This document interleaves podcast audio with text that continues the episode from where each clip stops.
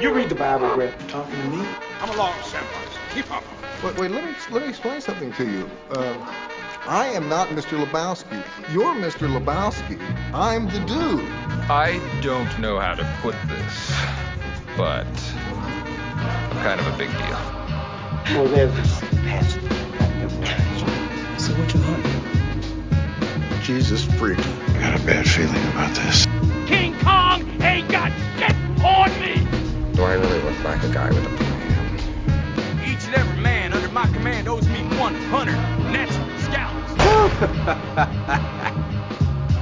Starting to see pictures, ain't? Oh, wow. Thank you for that. Hello and welcome to the Film and Loathing podcast for Sunday, April 26, 2020. This is episode number 69, and I'm Jake. I'm Chris. And I'm Zach. Coming up this week, we have a review of Judd Apatow's classic Knocked Up. We'll also talk about some of the things that we watched this week and whatever else comes up along the way. So thanks for downloading. Thanks for tuning in. Glad to have you with us. How you guys doing this week? Good. I'm just really glad we made Not it to bad. episode 69. I know. Moving along. I, I think this is all I've been waiting for, and I think after this one, I, I, I can call it. You're tapping out. I'm tapping out. This is we've had a good run, guys. This has been it though. That is pretty impressive, honestly. Did you think you'd make it to 69? Dude, I thought we would stop at like 20. You think so? I thought we would. I thought eventually what would happen is everything would have gotten so unorganized that it just would have stopped. But then everything kept going, and I was like, well, shit. Let's see how long we can make this last. I don't, I mean, I still that think it means that pretty Chris has been waiting since episode 20. to call it. Like, Chris has basically just been waiting for the rest of us to just bow out, and then he's just gonna be like, "Oh, Like every but week wait he gets this." every week he gets invites somewhere and he's like, I'm not sure. Like, I'm on a podcast. We might be dropping out soon. I don't know. I'll get back to you. Listen, but we've so far we've held on pretty strong. So like, am I gonna say that I could be ready to bow out next week? No, I'm not gonna say that. But if we did, would I be surprised? No. I'd be surprised. I was just kidding. Yeah. We've got too many running jokes going now. So far, so good. and we I al- mean, also literally do nothing else. It's true. If I don't talk about all the movies I watch, then it's just sad. and you're just watching movies. This it's is just just an watching excuse. a lot of movies. This is just an excuse to justify our already rolling actions. Yeah, exactly. And let's be honest, if we didn't have the podcast, Chris would not watch a lot of movies. Or he wouldn't He already doesn't, and we have the podcast. Certain types of movies he wouldn't watch. Certain types of movies for sure. I, I got four things to talk about this week. I'll have you know. Whoa. Hey, me too. So I'm not. I'm not. Spoiler on- alert: one of them is married at first sight. Is what at first sight? Oh no! married don't, at first dude. sight. Why are you growing down this rabbit hole, Zach? Is that a reality It show? starts off. You- Yeah, it starts off with 90 Day Fiance, and then it goes to Married at First Sight. Next thing you know, you're watching that show about the people uh, on Netflix that um, can't have sex. Hard, Quick, quick question. handle. Quick question about 90 days. Not gonna lie to you, I've thought about it. What's it called? Christ, Nine- it's a rabbit nine- hole. Is it 90 day engagement? What's it called? 90, day, fiance. fiance. 90 Day Fiance. Okay, all those memes that you see about like the disheveled fat guy and the Chinese woman, is that from that show? Big Ed. Yes. That's the from that. Oh, season. Oh, okay, okay. Technically, that one is before the 90 days, so it's like they're trying to decide if they are going, if he's going to propose. So does one season follow a couple? No, it follows probably like five or six. So just jumps around to different people, and Big Ed just happens to be one of five stories. Yep. Are there clearly some that are better than others? Are they all pretty good? Um, I mean, they all have their own challenges. A lot of them, they all have things about them that are interesting. Now, are these like, people? for example, go ahead. What's your question? Oh, I was just gonna say. So, just correct me if I'm wrong, but the premise of the show, right, is is that these people are from outside of the country, and you have 90 days to capitalize on some sort of visa to then marry them. Yeah. Correct. Do these people like realize how hard it is to just actually marry for citizenship? Yeah, you have to go through like a whole like Yes, interview process and everything, right? Yeah, like I have some. These friend- people these people end up paying like tens of thousands of dollars. Yeah, I was gonna say because like I know a couple currently going that route, thinking it was super easy, and it's like been over two years. And the process is still going. Oh yeah, It's almost like they don't want people from other countries to become U.S. citizens or something. It's, al- crazy. it's almost like that. Yeah. Yeah. Well, I mean, to- I- if it was easy, like that would kind of defeat the purpose. You Totally. just bring anyone just- over that you wanted. That's true. It's just weird that, that to make a reality show off of that, given how hard it is. I mean, they they talk very openly on the show about how difficult it is. Okay. So it's just about is this true enough love that it's worth the difficulty? Right. A lot of spoiler Well- alert, a lot of it doesn't go through.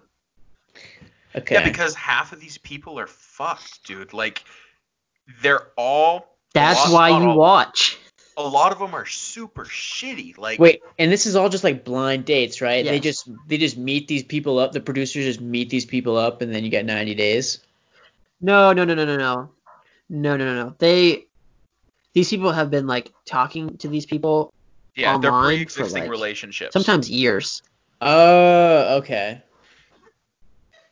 I see. I see. and then they meet, and it's just like, Married at first sight is exactly what you just described. That People could be who have never met each other, there's That could be people who have never met each other, they get legally binded each other. There's one Dude, TV that's show gotta that's be coming good. out on Fox. I don't know if you guys have seen the commercials for it, but it's like this woman is wanting to have a baby. So she has like a, a flavor of love style competition, bachelor style competition to see who the person that's gonna have a baby with her is. It's gonna fuck. Oh my god. That what? What yeah, is this called? I have no idea, but it's going on Fox. Like it's going on national television. This It's gonna be- sounds like one of those shows that a a movie would make fun of for being I that show. I hope it's something along the lines of like, let's make a baby daddy, or something along those. Uh, who wants to be a baby daddy? That's a good question. Hold on, let me look right now. Okay, so this show. It sounds like how Can can I find these shows 90 Day Fiance and Love and Marriage at First Sight on Netflix? Labor of Love. uh, you can find them on Hulu. Oh, they're on Hulu. Oh, I gotta put that Hulu subscription to use. It's now called it's called Labor of Love, by the way. That's what? That's a terrible name. yeah, but that's what they decided to go with. Like it sounds absolutely horrible. That's that's a stupid name. I don't think I'm I, I can't I can't condone watching that. Zach, 90 Day Fiance I can kind of understand because like the thing is is that three of it like they do like three relationships per season, right? Three or four? Uh, the last season had like five. Oh my gosh. I can stand probably one of the relationships out of the five that go on during a season. The other three, four, they're just so boring. Like you look at these people and you're like, how can you be so stupid? I don't. I'm sorry. We must watch a different show because I don't think any of it is boring. It's so boring, dude, because it's so repetitive over and over again. Just you know, one person does something that pisses the other person off. That person smacks them in the chest or throw pushes them away, walks away, and as the cameras follow, the person goes, "Oh, don't follow me. I just want to be alone. Don't follow me." And then they go off, and then they just get a couple shots of them sulking while sitting down in a chair or something, hand on their forehead. Is something like 90 Day Fiance? Watch, is there um, like something like 90 Day? Is there you, some? You need to watch what's it?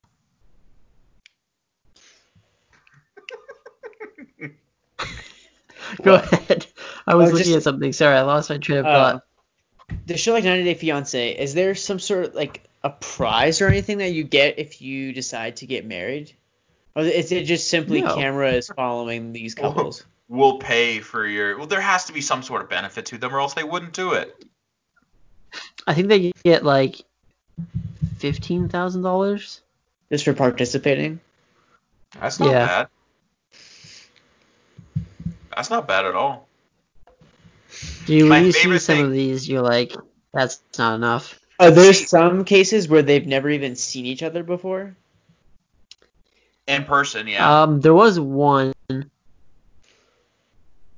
and she like from Spain, Yeah. and this girl had like never, um, had never video chatted with him or like spoke to him on the phone, Yeah. and she was going to Spain to meet him. And He ended up being real and legit, but the results not what you expect. 90 Day Fiance, and then all of a sudden the guys from Catfish pop up at the same time. Just Yeah. what? This is crazy.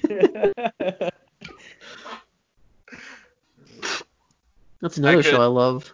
There's only one part of uh, 90 Day Fiance that every single time I love, and it's whenever the family gets involved of one of these people. Oh yeah. When the family gets involved, then I'm just like, oh dang, like there's no way they approve of this. There's no way any sane Have you seen the is going to approve episodes? this. Have you seen the episodes with the the Russian The- guy? I haven't seen the Russian guy, no. So it, technically, like, so they it's it's in after the 90 days, like happily or whatever, but like it follows couples from 90 Day Fiance that chose to get married, and like there's this one couple, and like he's very, very, very Russian, and he like hates his wife's family, hates them. Dude, I can't. I don't think you could do that. I don't think that if somebody absolutely loathed my family and they did not hold back that they loathed my family, then I don't think I could be with that person. Dude, have you, you seen have you seen the episodes with Pedro and Chantel? Pedro and Chantel, she's the one who like lied to her family saying that they were following her around to cover something else. Yeah, no, I've seen a couple of those ones.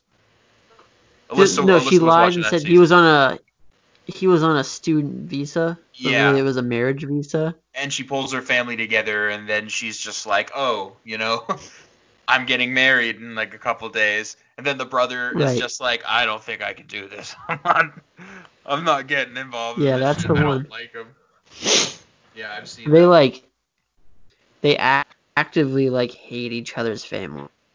I, I never saw any interaction with her and his family only him with her family but like i can't Yeah, it's in like the after 90 days stuff. is that like a different tv show or is that in the same show It's like the same people, it's just a different version of that show. but it's like it's still a So separate like, show like these people have already Yeah, they've decided to be married, so now they follow them after. It's called like after the 90 days, something like that. Uh, they're milking this for all they can, dude. Is it worth it to dude, start? after it- the 90 days is good. Is it worth uh, going through all the seasons? I mean, there's a lot. Seven of them. Is It'll it worth keep you it? busy for a, a while. Have you seen them all, Zach? I've seen a good chunk of them. Or, or you only watched the new ones? I've only seen like there's a lot that Amy watched that I just saw some of, and then there's like a few seasons that I actually saw like the whole thing. Mm, mm. And Big Ed is the new season, the one that's currently on right now. I haven't seen any episodes with Big Ed because it's currently on television, but I just know that he's in it. Oh, I see. Very cool, very cool. Big Ed seems wild though. Fuck it. Go on his Instagram. He has an Instagram. Is it called? Is it Big Ed? Is Oh, that yeah, his he does. Instagram? You could probably find it by searching that. What is it crazy? Yeah, He's it's just called. a weird guy. he's verified. He's verified. Big Ed. This is his his uh. Yeah, This, his this his is Big thing Ed. is this is Big Ed. nice. A lot of videos.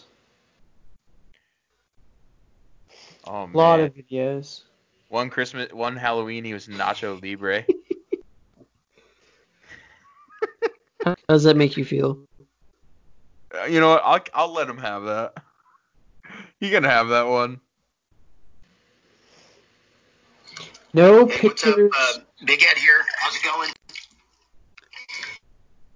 Hey, um, I buddy said some of his uh, Pro Baller power drinks. I use. If I didn't drink these, I couldn't get through my cameos. So I just want to give a shout out to Tres Sietas, Brad. You rock, dude. And he's tall.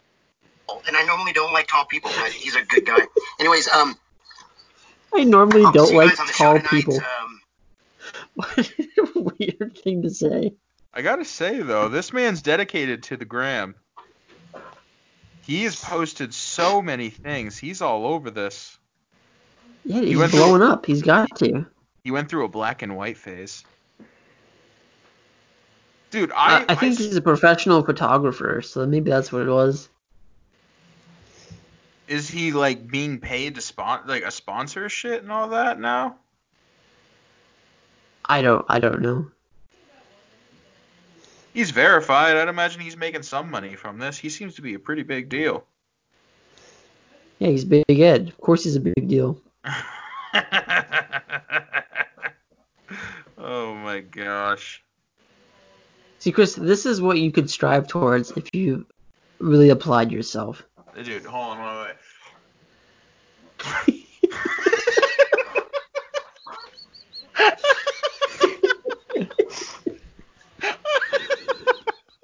oh gosh, that's how that's how you become internet famous. Dude, there's a picture of him in a bathing ape t-shirt. The heck? Oh gosh. Awesome. Yeah, I don't know if I can back Big Ed. I'm sorry, guys. Oh, speaking of Big Ed, a meme just came up with him in it. There you go. He's a fucking meme, dude. It's a big deal. Alyssa sent me a meme He's a with meme Big Ed. She sent me two memes with Big Ed in it.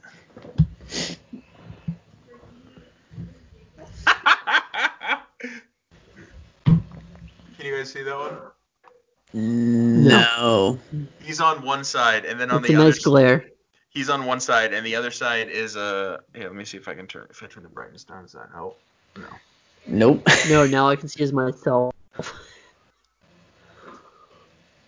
Oh, there we go. There you go. Sorry. That's pretty good. It's that woman from Mulan, the one who helps her try and find a uh, try and find a, a husband, That's a matchmaker. Yeah. Gosh, that is good shit. I'm loving it. All right. Well, you guys want you guys want to talk some knocked up here? Let's do it. Let's get knocked up. Let's get fucked up, dude. All right, so uh, Knocked Up is written and directed by Judd Apatow and stars Seth Rogen, Katherine Heigl, Paul Rudd, Jason Segel, Leslie Mann, uh, Jay Baruchel, Jonah Hill, Martin Starr, and the plot synopsis is for fun-loving party animal Ben Stone. The last thing he ever expected was for his one-night stand to show up on his doorstep eight weeks later to tell him she's pregnant with his child. What did you guys think of Knocked Up? Well, I assume we've all seen it before. Yes. I've seen it once before, actually. Yeah, I've seen it before many times. I will say that this is one of the few, if not the only movie in, in which I stand Katherine Heigl. You can't stand, is that what you said? Like, this is the only movie in which I can. Oh, you can. I get that. I'm not a big fan of Katherine Heigl. I didn't even like her in Grey's Anatomy when I watched the first season.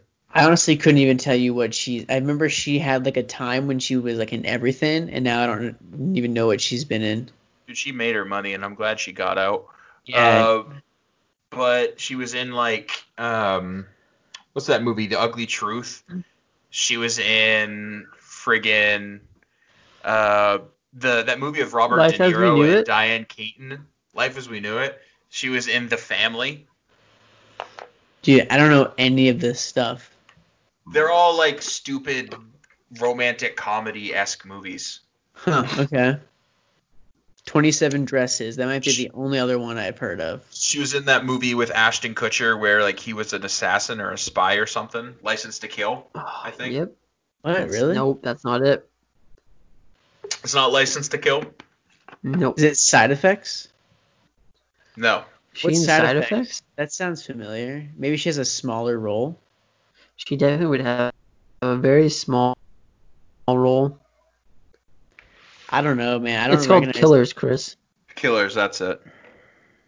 Yeah, I don't know any of this shit. Wow, huh? Interesting. I guess I really know her only from this movie. She's not anything to write home about. I'll just say that. But Wait, um, isn't she the the love interest in The Ringer? That's what I thought, but I'm not seeing the ringer on here. Oh, right there, right there. The Ringer, 2005. Oh, okay. Then yeah, okay. Boom. Two movies I know are from. That's it. That's a movie we got to review. I don't. I don't think so. Maybe you could tell us about it and what you watched. Chris, I would watch it, dude. I've, I've been dying to watch that movie again. You guys can talk. You guys can talk about it and what you watched. Ah, the impre- the the quotes I should not do from that movie. Nope. Dude, I can't wait to put it in my top 100. Go for it. no, number 33, The Ringer.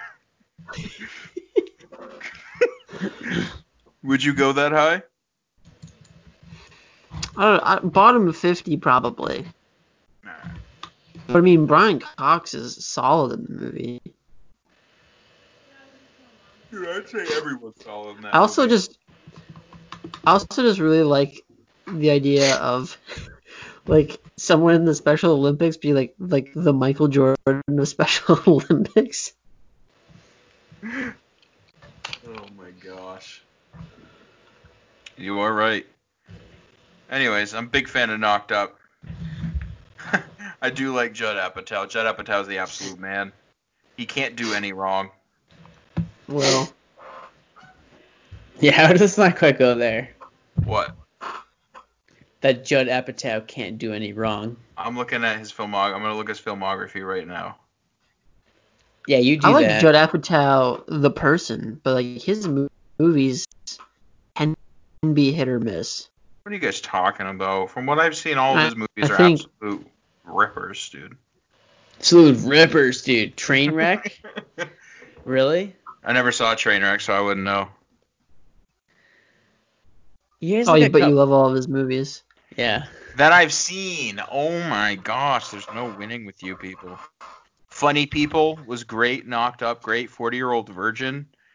He did three episodes of Freaks and Geeks. Wow, good for him. Okay, but anyways, That's you're, you're, you're big Apatow head. You're a I Judd. like I like Judd Apatow. I think he's he's a one of the greatest modern day comedic minds Okay. in Hollywood. Okay. High praise. It's a lot of uh, yeah, Dewey Cox story. You it's a lot don't of mess with qualifiers. Superbad. Knocked up, fun with Dick and Jane, 40 year old version. I'll give him. You don't mess with Zohan.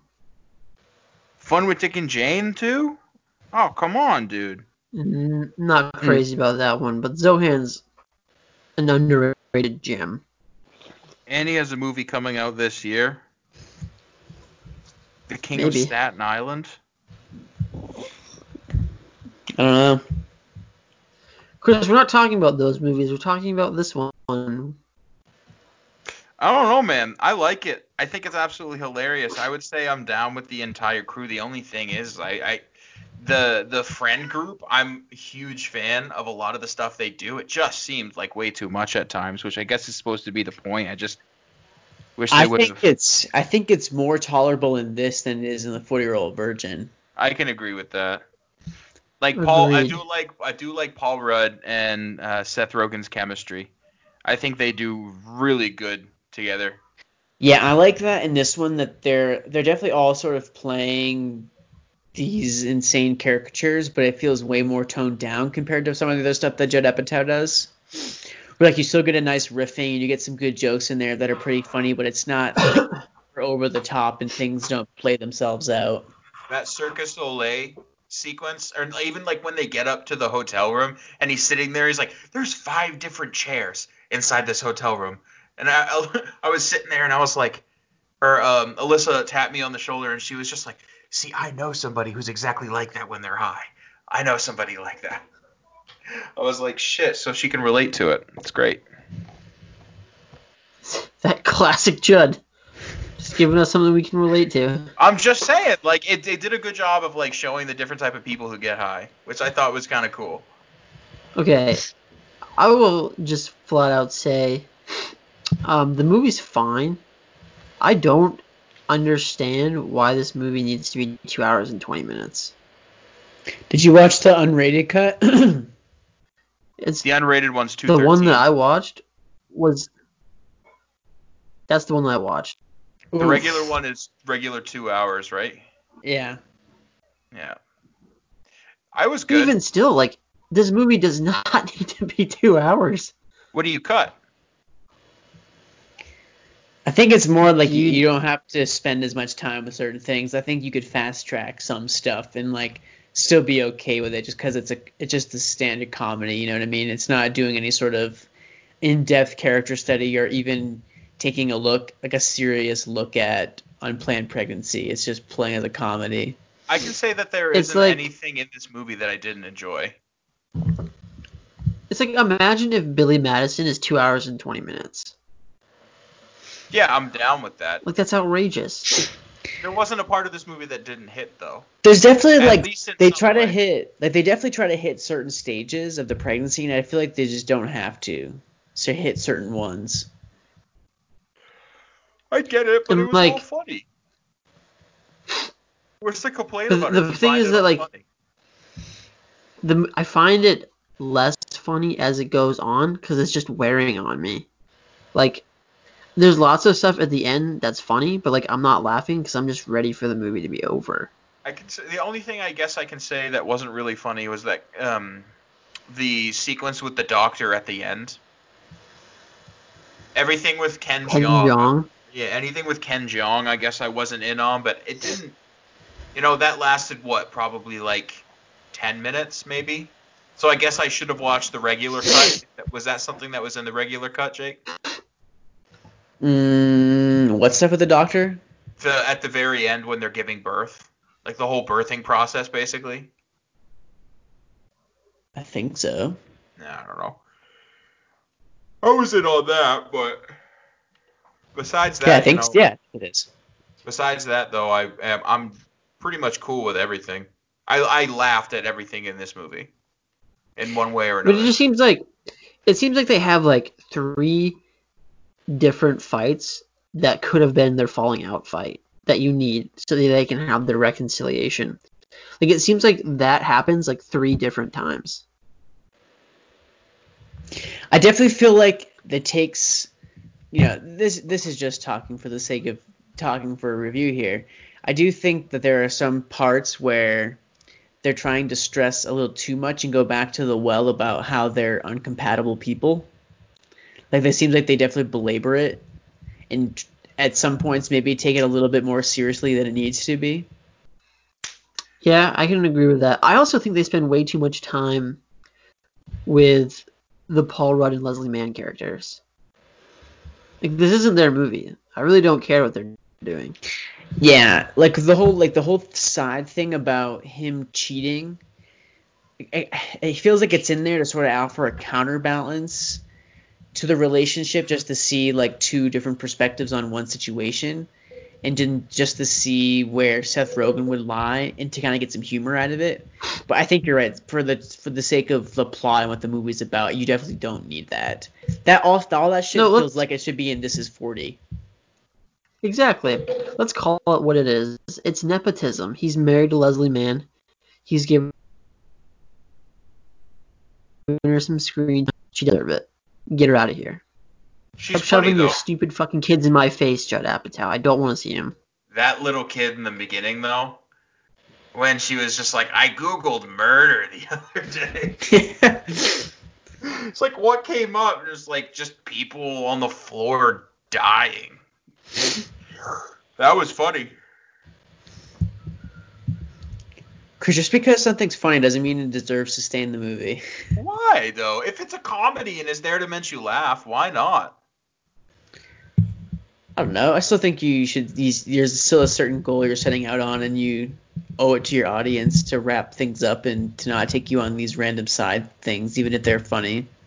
I'll admit maybe 220 in the unrated version is a little much, but if you can whack it down to two hours or even, you know, like two hours, an hour 45 to two hours, is still a decent good. I would trip. say I think this thrives at an hour 45. I'm I'm fine with that. It's that extra half hour that really kills it.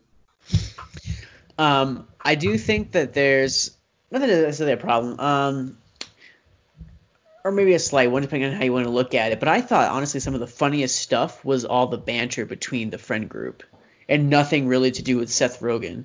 Like the gag of Martin Starr growing his hair and beard out to pay this to wager if they'll pay rent. Like I thought that was hilarious. And all the different side, like all the different comments they come up with to make fun of him. It was funny. Yeah, I definitely could have used a little bit more Martin Starr because it kind of just seems like he was there to be uh, uh, to be the catch-all for all their insults. He's a funny guy. Like I saw, watched him in Freaks and Geeks, and he's definitely got some chops to him. So I guess I could have used a little bit more bits from him. Here's something. Now, do you think this like it's kind of a weird little thing to say that like Katherine Heigl needs Seth Rogen in this? Like realistically, wouldn't she be way better off without him? I mean, yeah, but that kid Yeah, might probably. want Seth Rogen there. Like it seems weird at the end that it's like she needs him to raise this kid, but it's like you'd be so much better off not being with this immature guy that has that's been stretching nine hundred dollars for eleven years, Which whatever could've- it is. Kudos to him, by the way. But I think it's Dude, given how much he goes out and eats out, there's no way fifteen thousand dollars is lasting that guy at six he- years. he eats a lot of spaghetti. There's no way. he eats a lot of spaghetti. But I don't know. I liked it. I thought um, I just they definitely could have had Seth Rogen there to help out with the child. Like maybe they were thinking ahead for the kid's sake. Maybe. I just in terms of Judd Apatow, I don't think this is his best movie. But just like it's I agree that the banter is pretty good, but it, it is still the same like Judd Apatow thing like early in his career where it's all just like dick and cum jokes. Which is classic. Whoever I, I will never find Dick and Cum not funny. Let's just say that. There was definitely a there was definitely a time when that like that type of humor thrived. I'm I'm a little beyond it now. Mm, I'm too good like for when he's asking like when he's asking Jay Baruchel if like the, the Toronto Maple Leaf tattoo is like where he aims like when he's jerking off is like okay like you're really digging deep into the well on this one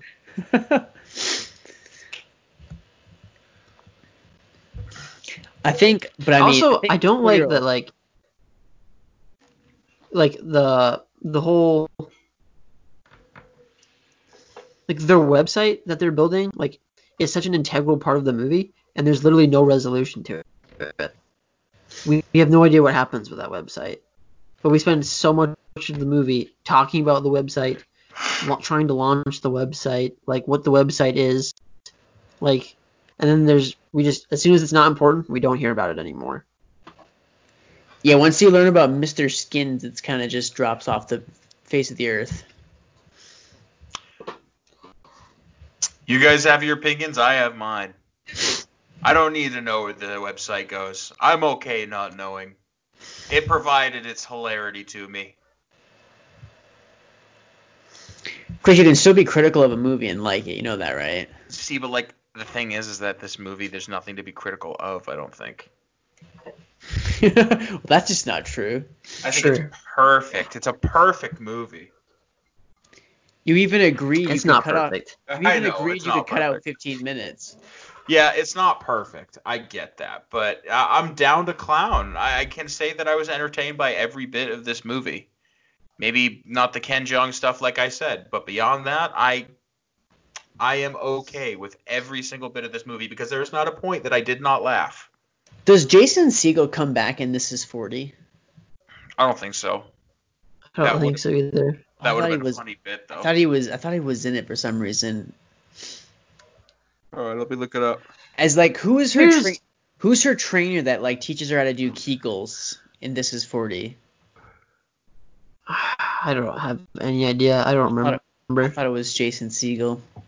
I'm not gonna lie, I don't remember much about that Who- movie besides um, Paul Rudd looking at his asshole with a Mirror. mirror. Yeah. yeah. That's a good one. Let me ask you this: Why Jason Segel is in this. Is why focus? Oh, that's cool, Chris. Just go ahead and interrupt me. Yeah, That's no very- problem. That's very cool, Chris. Thank you for looking that up for me. That's what I'm here for. That one also is two hours and fif- 14 minutes. Yeah, Yeah, I that- remember having the exact same thought about that movie, which is this is a bit too long. Same with Funny People. That's way too long.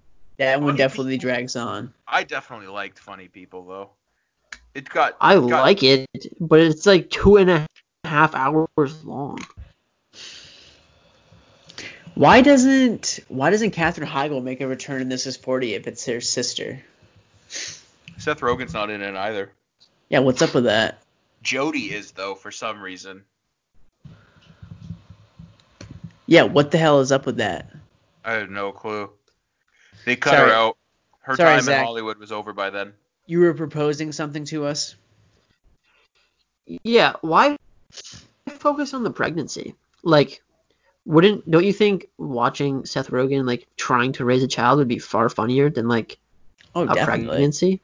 Him playing Give a Fetch with that kid. Like, I, I don't know. It just seems like such like the idea of like being knocked up, right? Like you get pregnant on accident. I don't understand why we need to see the pregnancy or why the pregnancy is the focus. Like, I feel like you could have breezed through that pretty quickly, and then Seth Rogen realizing he has to grow up is when he's like physically not able to take care of a child because he's so immature himself. I mean, yeah, I like that movie idea. Fuck you, Judd Apatow. Yeah, that's true. They don't even really use any any like anything throughout the pregnancy to really offer any good humor. It really is just sort of from. That's not true. I think the oh, one thing they do, I guess, is this the sex scene where he won't fuck her because she's pregnant. And that was hilarious. I wouldn't know if it was go as far as to say it was hilarious, but it's kind of funny when he talks about being afraid that he's gonna shove this dick in the baby's forehead. Dude, how is that not hilarious? That just that imagery alone is funny. But they definitely don't go use it. I don't think they use her pregnancy for any other sort of humor. No. I guess that is a missed Also, in that scene, like, Katherine Heigl seems to not be aware of what doggy style is, and that seems like a bit of a stretch for me to believe that, given that she's a grown adult. Yeah, what did she say? I don't, I don't, she just seems confused by it. Something That, like brings, that reminds me of something else. Did you guys catch the scene where Seth Rogen says he's 23? yeah, I saw that. Oh wait, really? He's definitely not 23 in this. He looks more like 33, 34. I'm supposed to believe that guy is 23? I did not catch that at all. This movie is 2007. Okay, so how old was Seth Rogen 13 years ago? He was 13 years ago, he was 26. 25. Yeah, 25. but there's no denying that he old? looks that he looks 35 in that movie. I mean, He he's only he's only years old when he was in this movie. yeah he's 38 right now, so 13 years ago, 25. Dang, he was successfully young. Fuck you, Seth Rogen. So I mean, he's only he's only two years older than the character he's playing. It doesn't matter. He doesn't look 25. I'm sorry, Zach, but he is. He Yeah, looks he's- 40. Get He's over one of the it. hairiest twenty. That's one of the hairiest twenty-three year olds I've ever seen. Maybe it's just because he was a little out of shape. He is at the doughy. time. They all sort of were. Jonah Hill, especially. Definitely Jonah Hill. That's like forgetting Sarah Marshall, Jonah Hill, where he's like literally very round. Or Superbad Jonah. One was Superbad. That would have been what a year or two before this, or after this. I mean, No, it would have been before this, I'm pretty sure, wouldn't it? 2007. Super pretty sure bad. Superbad was 2007. Yeah, it was. Same year. Huh. They had a bang up year. Good for those guys. Interesting. Interesting. Bill Hader was in this one too. Yeah, Bill he's Hader. Katherine Heigl's like editor or whatever. Yeah. Oh yeah, that's right. Yep. And then Pineapple Express, Pineapple Express came out the next year. Dang, these guys had it big for like two years solid. Yeah, they had a good stretch. For sure. Good for them. All good things must come to an end. Yeah, it's true. It happens. I'd say this is the end. It might have been the end. Yeah, hey, aptly named. Yeah, def- definitely everything post the interview has not been great. Even the interview wasn't all that great. It has its moments. Chris, you probably think it's hilarious, right? The interview. Yeah. I'm not a big James Franco guy. Really? Yeah, I don't think he's that funny. Like, yeah, he can be funny, but I don't think him in that movie is just annoying. It's kind of hard to deal with. Well, when we get to what we watched, I'll talk about a movie in which he's amazing. So I can say Guilt Trip from then on was really bad. What year was Guilt Oh, I forgot about that. Guilt Trip was 2012. Whew. Yeah, that's getting pretty That bad. movie is bad. That's getting pretty stinky. Paul, oh, here, Paul from then on was really bad because he did the voice of the little alien. Oh, Man, right. the, the, the earlier I go in Seth Rogen's career, the more I'm just like, wow, no, this was the beginning of him going down. The Green Hornet, eh, another correction. What year was that? Green Hornet was 2010, 2011. 11. 2011. Okay. Monsters Yeah. vs. Aliens, 2000. Okay, I'm gonna stop you Observer- right there. Observe and Report was 2009. That one wasn't bad. So I think I think this is the end is the is the cap. Yeah, but this is the end. Could be like a like a fluke in a string of pretty shit things. I think it is a fluke. It's it's such a good premise though. It's such a good idea. When was this is the end? 2014? 13. 2013? Yeah, okay. So maybe it was just the fluke. I mean, like Neighbors wasn't terrible, I guess. But guess. like but Green Hornet, Judd Apatow, Seth Rogen and those guys didn't write it, right? this is the end.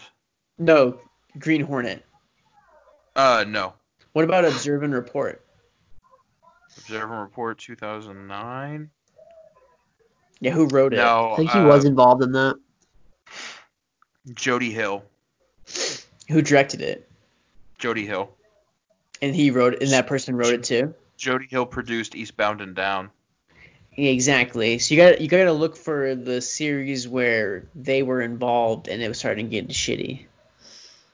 That's where all the connections go. But like the thing is, is that like it seems like those two years were really his it, you know, like 2007, 2008, and then those are the only years that they were like bona fide stars. Because in 2008 he was in Pineapple Express, and then Zack and Miri Make a Porn or Seth Rogen, and then from Mhm. then on it was just like sporadically scattered throughout. It was like Observe and Report, and then Funny People, and then he was in Kung Fu Panda, and then he was in 50-50. And then this is the end. You know, it just.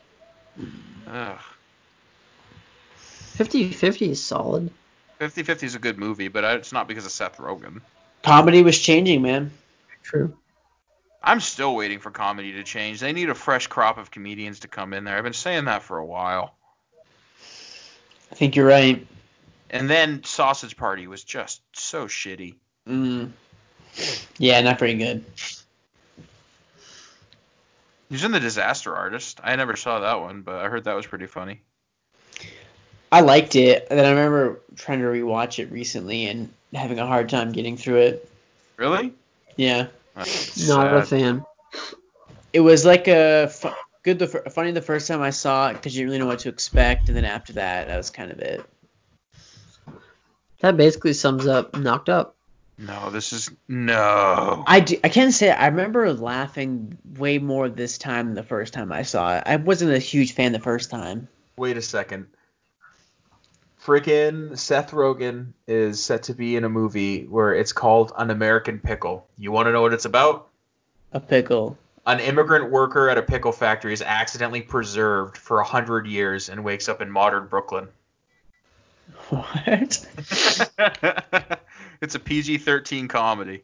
Oh, Oh, yeah. good. That's gonna be uh, that's gonna be swell. This is gonna be a terrible movie. Oh my gosh. What are you doing, Seth? He's making money, dude. Good for him, but like I don't understand. What's the what's the guy he always writes his movies with? It's like Seth Rogen and um, Evan Evan Goldberg. Goldberg. Evan Goldberg. Yeah. What's that guy doing? I don't know. Ugh. It sounds like you guys are pretty tapped with knocked up. Yeah, I'm done. There's just not a lot to say. The night before, I forgot about that one. That one wasn't too bad. I haven't seen that. Like the first time I saw this movie, I was 11, so like all the comedy really hits. so this is That's- like, now. Are you, uh, um, are you content with that we that we reviewed this instead of Four Year Old Virgin? Yeah, I dislike Four Year Old Virgin more. So What is it about that? Because it's way more childish. yeah, it's like okay, so like I would put Judd Apatow like in this category where he thinks he kind of makes like prestige comedies, but then like it's it's framed in this way that it's a prestige comedy, but then he all he does is make like damn jokes. Like I said, like I I really Prestigious dick jokes. cannot stand Judd Apatow. I think that Judd Apatow's next movie is going to be a look at. It's going to be some sort of drama about somebody or a, a society that forced they turn somebody into a psychotic killer. Wait, you actually saying that, or is that like you legitimately mean that? Because I would probably Yeah. watch that. Yeah, he's going to leave comedy and do that. Got to make your mark somewhere. I mean, Seth Rogen and Jonah Hill tried to make their marks outside of it, outside of comedy. this is what I don't. This is what I don't Maybe he'll- understand. Like, Judd Apatow is like a pretty big name in like comedy, but like, why? What makes him funny? The dick jokes. At a time when that was just the those were the jokes to make. I mean, I could literally say this about Jerry Seinfeld, but like, at least at least Seinfeld I get. Like Seinfeld I I understand. Judd Apatow I do not. So let's see. Knocked Up was 2007. 40 Year Old Virgin 2005. Um, Superbad's 2007. But he- Superbad Yeah, but that's not a 2007. Judd Apatow movie. No, it's not. Funny People 2009. So, yeah, I guess all of those kind. Well, not not so much funny people, but Knocked Up and Four Year Old Virgin definitely have a very uh a lot of similarities between them. I have not seen Trainwreck, but I didn't exactly hear the greatest things. I'm not a fan. It's it's Seth Rogen's dick jokes just flipped into the female's perspective, so it's Amy Schumer's vagina jokes. Yeah, okay. I do not like Amy Schumer. I don't think she's funny. Yeah, I don't know. Maybe it's just he probably just happened to be around at the right time when that kind of stuff just seemed to be funny, so he just had his time in the light. Kind of same thing with Adam McKay, though Adam McKay I think realized that that was done, so he switched and now is making the shit he makes now. But the thing about Adam McKay is like they are funny. Like Adam McKay's movies at least were funny. Like Anchorman, Step Brothers, the other guys, like those movies are still funny. Talladega Nights. And like and they're funny because like if you enjoy stupid humor, like there's gonna be something in there that you can laugh at. At. But like this is this the Judd Apatow movie relies on you to have the sense of humor that Chris has had since he was 11, which is that if you dick, it's funny. Yeah, it doesn't strictly rely on obscenities. Yeah, maybe Okay. they're maybe it's slightly more refined because well, you got Step Brothers in 08, and then there's Talladega Nights in 06. Anchorman 04, the other guys in 10. The campaign in 2012. So they're all sort so they're you know they're all sort of working at the same time. Him and Judd Apatow. Adam McKay was involved in Booksmart, apparently. Yeah, I think he is like a producer or something. Yeah, their budget was six million. They did a good job for six million. Like Ugh. I will say I about Knocked Up. I like Paul Rudd a lot more in Knocked Up than I do in this movie. Or sorry, in For Your Virgin than I do in Knocked Up. I don't even remember what his character is in Four Year Old Virgin. He's the guy who like can't get over his ex girlfriend, so he just always makes Oh, an ass of oh, himself. Yes, yes, yeah, that's right. Like he's walking around the store with the camcorder, and he's like, "Hi, Amy, how are you? I'm great. I bet you've been." Oh. Throws the camera down his throat. It's so good. Uh, there's something about I don't know. There's something about I, don't, I can't tell if this is if it's intentional or if they just don't or if Seth Rogen and Katherine Heigl just don't have the best on-screen chemistry. they don't. They're two gonna different go with kinds that. of people, man. You kidding me? Like if it- you it- if you put if you put um Seth Rogen and fuck uh the Paul Rudd's wife in this movie, Leslie I feel Mann? like yeah, I feel like they have a better chemistry. yeah, like I just feel like it's hard to picture Seth Rogen in a romantic context. Yeah. Well, I think there's also um it it feels like there there could be some decent comedy that comes out of you know two people who naturally don't have good chemistry or you know are just op- two opposite people and so there's some comedy that comes out of that. But like I was saying earlier, a lot of the comedy doesn't have anything to do with them. It's all around him and his friend group and like their immaturity is what's really funny. Be, I mean, they like they tried to do comedy based on their differences. I just feel like they were trying to play that as a comedic point, but at the same time trying to play that as a serious plot point. Which I don't think you can. That's not a line you can walk. like kind of going more more like more towards the stoner side of like of her just being like saying that she doesn't smoke and then him being like oh wait like what in the morning Yeah.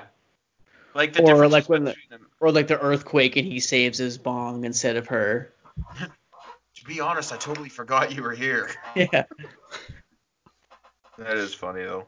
so it just i don't know it seems like um there there's way there's untapped potential in the awkwardness of their two characters I do like I do like the scene like when Seth Rogen is finally moved out on his own, and then like Jason Segel calls him to see if he wants to go out, and he's like, no, no, I think I'm gonna call a night.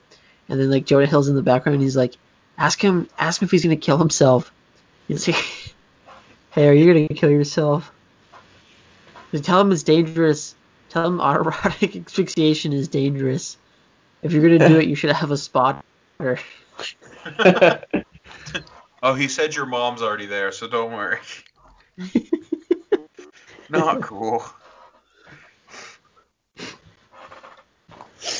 Uh, there's something else I was gonna say, but I've since forgotten it. Um,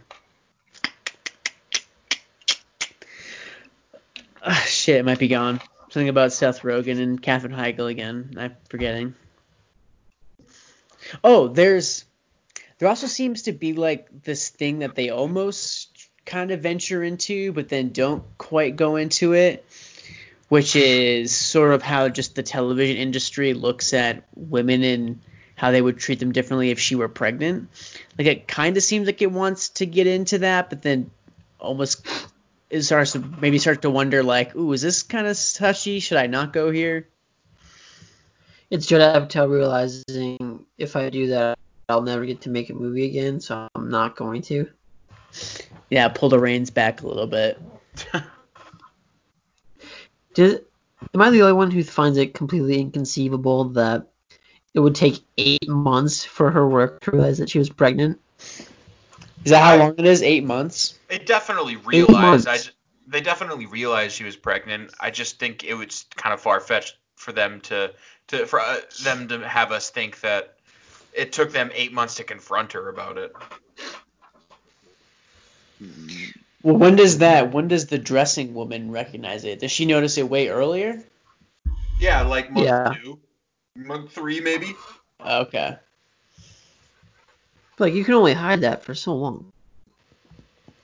Yeah, she definitely got very big. So I don't know how. The, it seems like month six or seven. Like she's just doing like she's just doing on, on camera stuff stuff every single day, and they're like, "Mm, nope, that's the same woman. yeah. Not buying it. You know what they say? The camera adds ten pounds. Maybe that's what it was. Maybe that's what it was. She wasn't actually pregnant the entire time. It was the camera that did it. The camera got her pregnant. camera got her pregnant. The cameraman. Yeah, like, I, I like like as I think as Chris says, it's all in all, it's, I think it's I think it's somewhat of an of an okay watch. Um, it certainly adds a good laugh. It, it feels like one of those things that if you watch it in large enough gaps, you could get something out of it. Not something that you know that you want to watch every year or anything like that. You know, you have your If annual you watch it, you have your annual uh, knocked up yearly review. March 14th. Every single year, sit down, watch Knocked Up. That's the new tradition. My yearly 20 Knocked Up 25 viewing. years. All right, uh, what are you guys gonna give knocked up then out of five stars? 3.5. Four. I'll I'll go your four, Chris. I'll go four and match you at four. All right, let's move on then. Let's get to some other things that we watched this week. Uh, Zach, do you want to start us off? Yeah, I suppose. Um, let's see. I guess I'll just mention that I did something a little out of the ordinary. I started a TV show. Oh, shit. We'll see how far I get into it before I stop watching, but for now, I am watching Dexter. You're gonna quit. I've seen the first episode three times.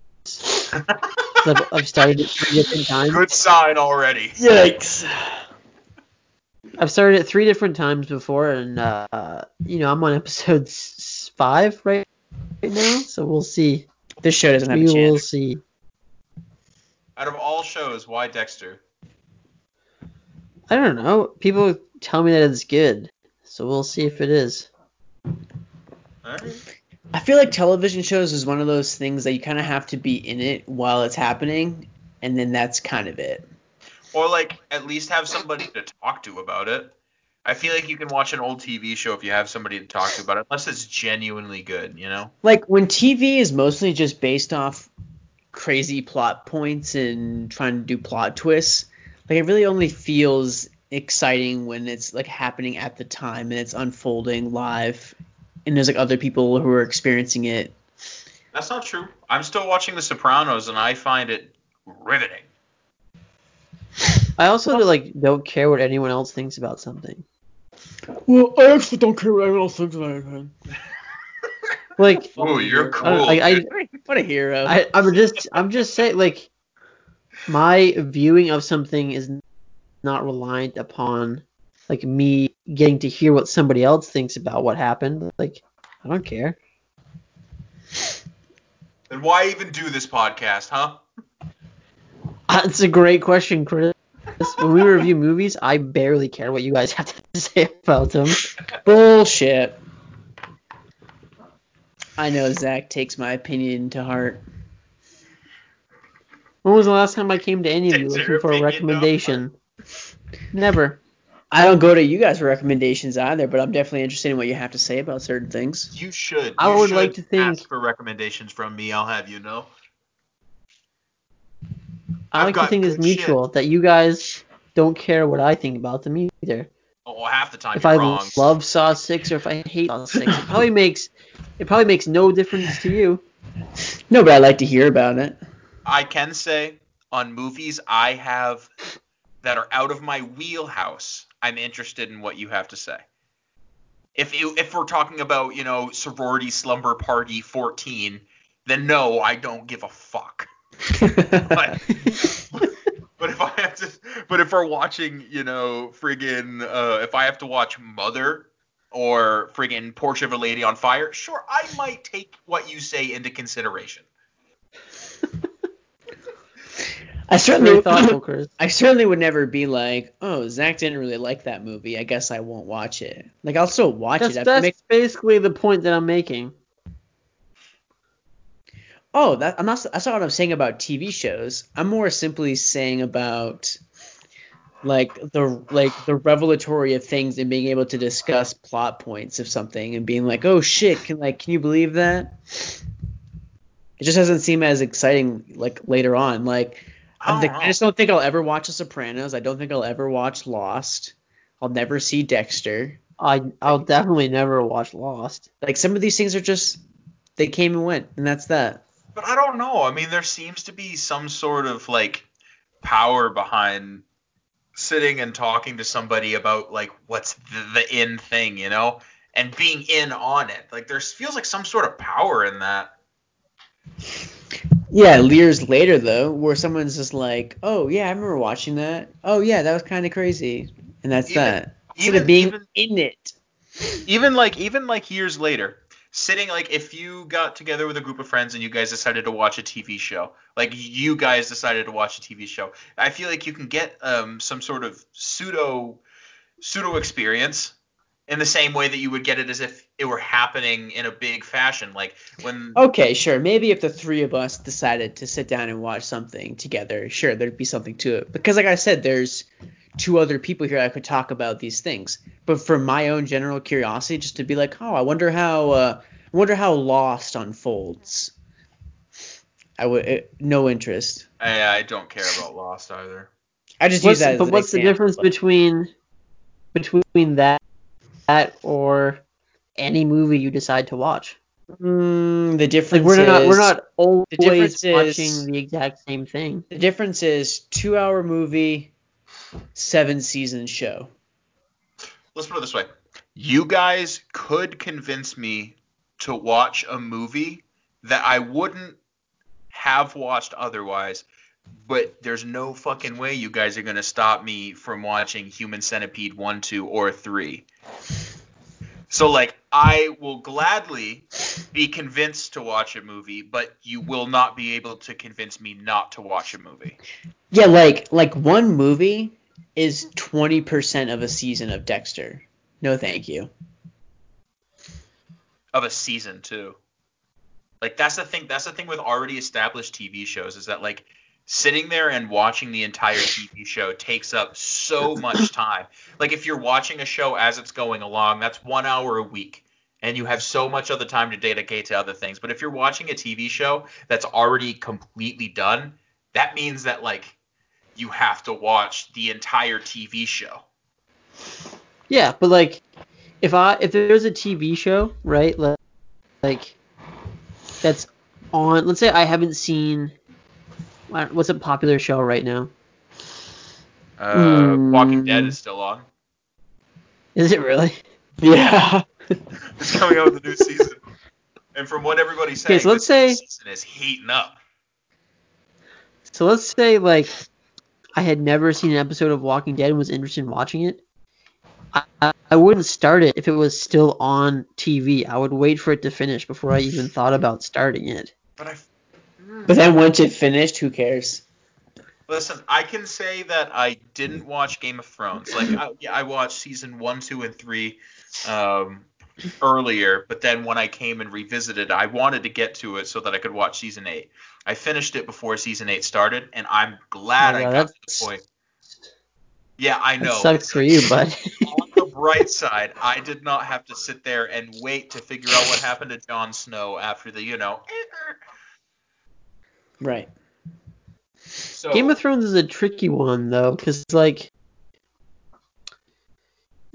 th- th- there's a difference between like a show like Dexter and a show like Game of Thrones. Like Dexter was a fairly popular show. Game of Thrones is a cultural phenomena. True. That is True. not going to happen with every show. I mean, what other shows have hit that status though? Like, I can't think of many. Like, you know, Sopranos. Sopranos did, MASH, Seinfeld. Like, I, I can't think of many shows that have hit that t- that tier. You know? Breaking Uh, Bad. Doctor to a degree. Who. Yeah, but Doctor, yeah, Doctor Who in a cult-like fashion, Star, not Star Trek. Star Trek. I still, I still would put that up with the Doctor Who, maybe just more popularized. Uh, you don't think Doctor Who's more popular than Star Trek? Oh no, no, I'm saying I'm saying it's in the same vein. I'm Oh, not okay. saying that one. Okay. Uh, what were you saying before though? Breaking Bad. Breaking Bad. Definitely, definitely. I definitely wouldn't put it above Sopranos or Game of Thrones, but it's in the same category. It was like a phenomenon for sure. Yeah, People are obsessed. Especially when it hit Netflix too. Like it had a second wave when that show finished on net and it went on Netflix. Yeah. It was crazy. Like it, it, it was already done at that point, and then everybody was like, "Hey man, do you see they put Breaking Bad on Netflix?" And then I was like, "I'm not watching that show," and I have tried like two or three times. I cannot do it. It's not that great. I saw it once and it was enough for me. I like I had fun with it, but uh, you know, I'm not obsessed with it. I mean, I'm excited for there to be another phenomena. I'm definitely gonna hop on that train when it comes. Like Stranger Things is kind of That's yeah, that was getting there. Is it? Is it? Yeah.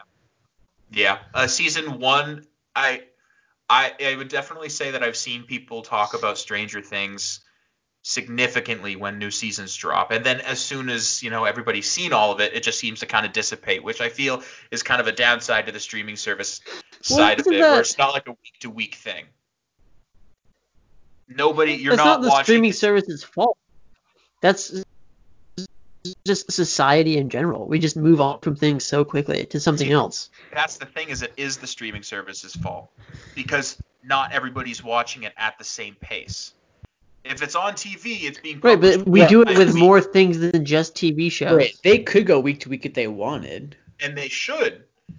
I think that that would help out their TV shows significantly. It would make people get on and watch that thing, and then uh, you know they would go on to get that one thing every single time, every single once per week, and then they would go on and rewatch it, and then they would go on and rewatch the season through and binge it. Like I think that that would help those services. I thought Well, West I thought Westworld had the potential to be somewhat of a phenomena, but not really playing out that way. After the first season hit, a lot of people were talking about it, but it just seemed like it died down for a minute there. Yeah, I think it was the second season. It just I just don't think it could maintain what Black it I had Mirror. going think. H- Black Mirror, maybe. HBO put too much stake into it. Yeah, that H- too. HBO also thought it was going to be the next Game of Thrones, and then it just didn't happen. I never watched any of it. I've been meaning to get my hands on it, but I never did. I mean, Black Mirror kind of hit it a little bit Yeah, it did, and then Netflix killed Yeah. it.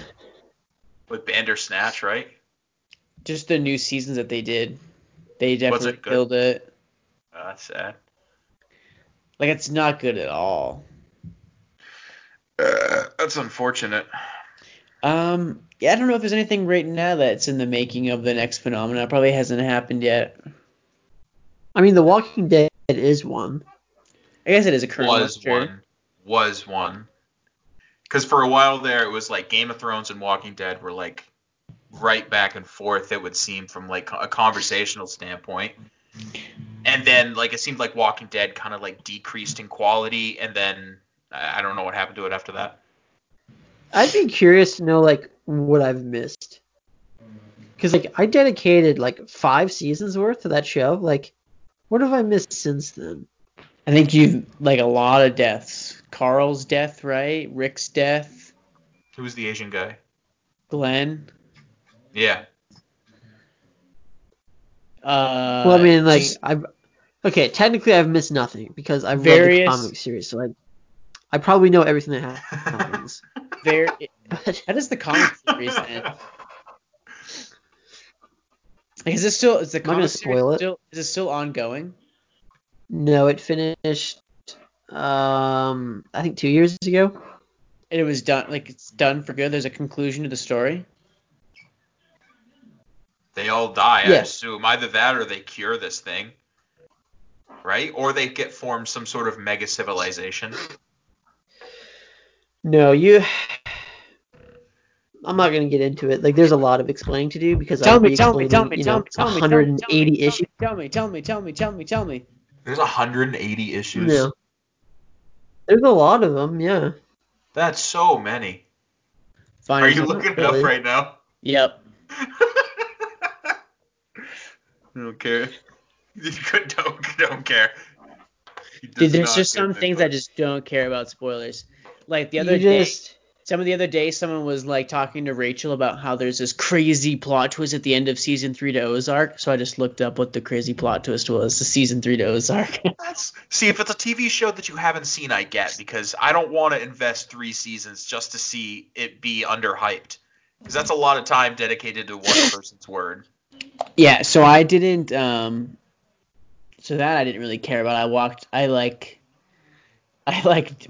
I read it and I was like, oh, that's. I kind of know who the characters were. I was like, oh, that's interesting. And then Rachel finally got to it, and I was like, so what about that crazy ending? And she's like, yeah, it was crazy. Uh, that's freaking funny. Okay, let's see. I'll Uh, tell you I'll tell you one thing. So like the very last issue technically takes place like years after the issue before it. Yeah. So like, it deals with like the fallout of certain events. So like the second to last issue, Rick is assassinated. oh. Dang. And then in the last issue is like five five years later, or something like that. You're no. gonna have to put But- some sort. I think it's like ten years later. So who's still alive from the original crew in the end? That's all I care about. Like, is It looks like Dale- it's Um, Daryl still alive or Michonne? Those are the only two I know. I so- think no, I think Carl Carl's still alive, which is why it was like it was weird for them to kill him in the show because he lives. He's the one telling the story. It looks like. uh, yeah. Society gets restored. A major portion of the apocalypse is ended, and walkers are still around, but are few in numbers. That's dumb. Yeah, Huh. but, well, basically Rick becomes like this, like this savior figure, and like it ends with like Carl telling his kid about like the story of Rick Grimes, which is his dad. That's one of the coolest names I have ever heard. Rick Grimes. Yeah, you're gonna have to put some sort of like asterisk next to the title of this, saying like Walking Dead spoilers or some shit. I highly doubt that I'm gonna do that. Mikey Dow might be watching The Walking Dead. Also, The Walking Dead has. Don't Well, push they, away our they obviously What? can't do that. From what we just read, the show is already like way past and like gone a completely different route. Like, isn't Like, Negan? Carl like, is dead in Negan- the show. and Rick is dead, and isn't Negan dead? Isn't he a I- character who's dead? I have no clue. That's the the the chain bat guy, right? Like the so. barbed Yeah. wire bat. Yeah. I have no clue. I know he survived He's a fucking- initial events. I like Jeffrey Dean Morgan, but like in the comics, he's such a badass, and like Jeffrey Dean Morgan just isn't. No badass. Doesn't quite make the cut. Well, Zach, um, we say all that to say, how you liking Dexter? Uh, so far I'm indifferent. So Okay, excellent. This show's we'll gonna. Yeah, you'll finish this one for sure, bud. this time's the time, Zach. Got it, buddy. Gosh darn it. I've been thinking like if this doesn't work out, I might try and watch Preacher, but we'll see. Zach, have you seen Chernobyl? No, Any interest? no. See, miniseries, I'm more interested to watch than a season, than a whole show of something. I got Wikipedia. I can Google what happened. Gonna read This the guy's- I don't need ten Wikipedia. hours of a show. This guy's a fucking hero. Guy's a fucking hero. Oh, that's funny. Uh, let's see. I watched, I rewatched Hustlers this week, guys. Do you remember? Do you remember that old Why? thing? Worse than before, I, I I'm assuming. Um, actually, I kind of like it. I, it kind of went up for me a little bit. Um, wow. there's two big glaring problems for me. One of Uh, well, which, let me just ask. I want to ask a question first. Go for it. Did you watch this movie on 420? I don't know, did I? Let's look. I watched it on 422. Okay, because if it was on 420, I don't even trust a single opinion. Everything's taken with a grain it. of salt on that day. Actually, I didn't watch anything on 420. What'd you do? Um, I went ham on that short film so I could upload it to Facebook or to YouTube technically. Dang. All right. Yeah. I needed to switch out the music in it, so I had to scroll through Epidemic Sound for some score. You didn't have like, anything on in the background while you were doing that. The score. Little. Roseanne, little little everyone loves Raymond. No, I had the score going in my ear so I Not could everybody, concentrate. not everybody likes everybody loves Raymond as background music, Zach. Dude, it's good. I, also I have the- actually, so that's another thing. I started watching Married with Children. I love, love Married with Children. 90s 90s sitcoms. That's that's Zach's niche. That's his area. TLC reality television and 90s sitcoms. I'm there. I'll watch them all. Excluding Seinfeld, of course. Yeah, we'll not watch Seinfeld again. But yeah, Hustlers. Um, you asked why I watched it. Well, it's because I bought on 4K, so of course you got to justify it. You justify buying it. Um, like I said, two big problems in the movie for me, really. One of them rhymes with Schmonstens Boo. And the other one is the side plot involving uh, it rhymes with Julia Giles. I Julia just Childs. yeah, Julia Childs, Connor Giles, Connor Giles. Hey, what's up, buddy? Miss you. Um, he ordered food yesterday at the deli. oh, right on. I spoke to him on the phone. Did he recognize you? I don't know. Maybe. It was very, very sensual, so I would imagine. It was sensual. Very soft and delicate. Nice. Um, Chris, I'll say I don't see. I don't remember what I said the last time we reviewed Hustlers, nor do I remember what I gave it for a star rating. But I will say that any of the stuff that involves stripping or Jennifer Lopez or like any of the plots to get money or J Lo, J Lo's booty, I like all that stuff. It really does come down to the journalist reporting on the story. It feels, I don't know, it just kind of feels out of place, I guess. Like I think I'd rather just be, just start at point A, work your way through the story, and end at point B instead of this jumping around. I don't think it really does it any service. Heck no. Um, and then Constance Wu in the lead, I just I just don't care for her that much.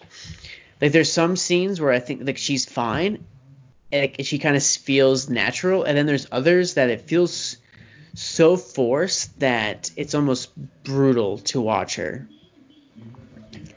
Um, but looks great on 4K. I need the club stuff with the bright colors. Looks really good. So that was uh, so that was worth seeing. I do like J Lo in it quite a bit, as I said. Um, not Oscar worthy like everybody else was trying to say, but you know, still pretty good. And uh, yeah, I'll watch this again in another eight years or so. Eight years. Ooh wee. Me, am I up? Sure. Let me just get to my handy dandy list here. See, I've noticed that I use Letterboxd if I don't add it in after I watch it. I have to add it in all at one moment when I can think to add it in. So that's what I've been doing. What? Doesn't make any sense. It in my head Sounds like a flawed system. I can rationalize doing it this way. So just be thankful I even do this. I Alright, watched sure, fair don't enough. care one way or the other. Yeah, sure. Okay, one way or the other. Wow, Zach, you just really don't care, you fucking hero. Chris, okay. Got It him. seems like Gosh darn it. it seems like you're All right, using anyways, Letterboxd I, to appease us, Chris. And I'm just saying you don't have to do that. I am, I am, I am using it to appease you guys, but also at the same time, I have gone back throughout the weeks that I've reviewed movies. I forgot so many movies that I watched. Yeah, that's why you should review. That's why you should log them when you're done. That's what I'm doing though. Okay, good.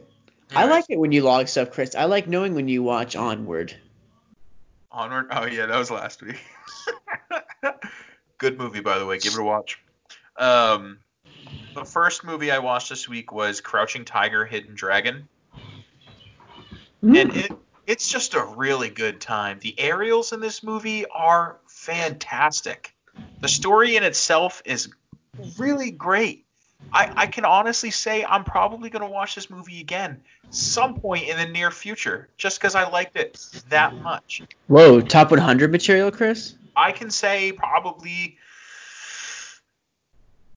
75 to 50 Whoa. potentially. Was this the first time watch for you? Yeah, this was the first time watch. Nice. I I like kung fu, dude. It's badass watching two women hack at each other with swords. Oh my gosh, watching that dude just dismantle an entire friggin' little crew there. Oh, I, I'm in love. Have you seen the Ip Man movies? No, but it's on my list, and I want to watch that for this next week. Only the only one on Netflix I think is Ip Man one. I don't. I I'm gonna have to do a search for Ip Man two and three. Mm. But Can I ask you how long your list is of things to watch? dude, I scrolled through today. It's so long. Yeah, dude, I had to go through mine and be like, every time with we myself. mention something to you, like we always mention something like, like I haven't, but it's on my list, and like I just want to know it's- how long this list is. It's long. Like I sat there on Netflix just pressing the button to see how long I would last. I think I was scrolling for a solid like minute. Yeah, I had to be real with myself and go through and delete some stuff I knew I just wasn't gonna watch. The Bob Lazar documentary that that came and went. Time to move on. Are you fucking kidding me? No, came came and went. Don't care. oh gosh. Only way that's getting watched is if we review that next week, which Which we're not. my veto may have to be used if that's if that's the case. No, sir, you do not want to veto this. The Bob Lazar documentary. Reminded That's me- the guy. That's the alien guy, right? Yeah. He's so much more than that. Here's here's what I'll do. I'll have Alyssa watch it because she's into aliens and stuff, and then I'll have her report to me, and then if she gives it a good review, that way I have two sources. Then I may potentially give it a watch. If you like alien movies, they're releasing the McPherson tape through Vinegar Syndrome, which is like the first found footage movie, which is about an alien abduction. Ugh, no, I no, I don't mess with aliens. Ever since I saw the Fifth Kind, I, I won't do it. It's ugh, ugh, stuff's creeps the shit out of me. Is that the one where Liv Tyler and she wakes up every morning at like 3:03 or whatever? Yeah, but like she's the she's doing the reenactments and like they have footage of like it's based on a true story and they have footage of like these real people having going through these events. Not It's based on, inspired by. inspired by my bad. But Isn't either it way, Milla Jovovich too. I thought it was Liv Tyler. no, I think it's Milla Jovovich now that I think about it. Is it? Yeah, It's Milla Jovovich with Resident black Evil. hair. Resident Evil. That Milla Jovovich? Fifth Yep. kind. Wait, is well, it it's called the fourth Fifth? kind, so you won't you won't There we go. into a I'm- fifth I was kind. like, Now I'm like, I'm like, what? This isn't even a thing. Oh, it is Milla Jovovich. Yeah, that one it creeped me right the frig out. Like I couldn't finish the movie. And ever since then, I've had a hard time watching stuff about aliens. Oh yeah, I remember this one. Yeah, it kind of creeped me out too. Oh yeah, the thing with the owl. It wasn't the owl though. It was like uh, because I got a good portion through the movie, but there was one part with this like the woman came on screen, like the real life woman, and it was like a, an actual footage of her. And I Is was it- like, Is it act- Is it actually the real woman? I think so, yeah. Because they have like recordings of this woman's like she was a therapist or a psychologist or something. They have recordings of her sessions with these Hmm. people who said they were abducted in this area. Can you watch those on YouTube? Huh? Like, I don't want to watch this movie, but I'll, I'll watch the raw, raw tapes. Can Look you find up. those I- somewhere? You could probably could. I need to look it up. Like the fourth kind found footage or the fourth kind footage, all that stuff. Anyways, Crouching Tiger, Hidden Dragon. Great Oh, yeah. movie. What a roundabout way to get back here. Great movie. Uh, definitely would watch it again. If I had to rate it, which I, I didn't, I'd probably give it five stars. I remember watching it in college. Super high. I don't remember a lot about it. I remember the first sword scene, right, which is like ribbon. Isn't there like ribbons involved? And they're like throwing swords along around ribbons. Does that happen at one point? There's a scene where they like have a ribbon attached to the edge, like the back of a sword, and they kind of use that Right, to right. fly. Yeah, okay, sure. Yeah, I remember that. And then they're fighting along the tops of the trees. Yes. Yeah, yeah, yeah. Like there's the aerial work in this movie is, gosh, it's so good. It's really Netflix? good. on Netflix. Yeah. All right, I'm gonna, have to, I'm gonna have to give it a watch. Is it streaming in 4K? Uh, that I don't think so. Mm.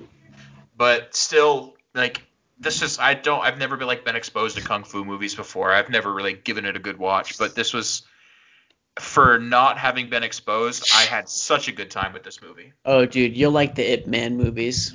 I mean, I like see I I've been exposed to like Jackie Chan kung fu movies. Have you seen the raid? The what? The raid? No, I haven't. You'll like, look that one up too. I will. The Rated Ip Man on it. Zach? Well, let's see here. I'm trying to find these real tapes and I'm not having much luck. Um, I watched a classic film.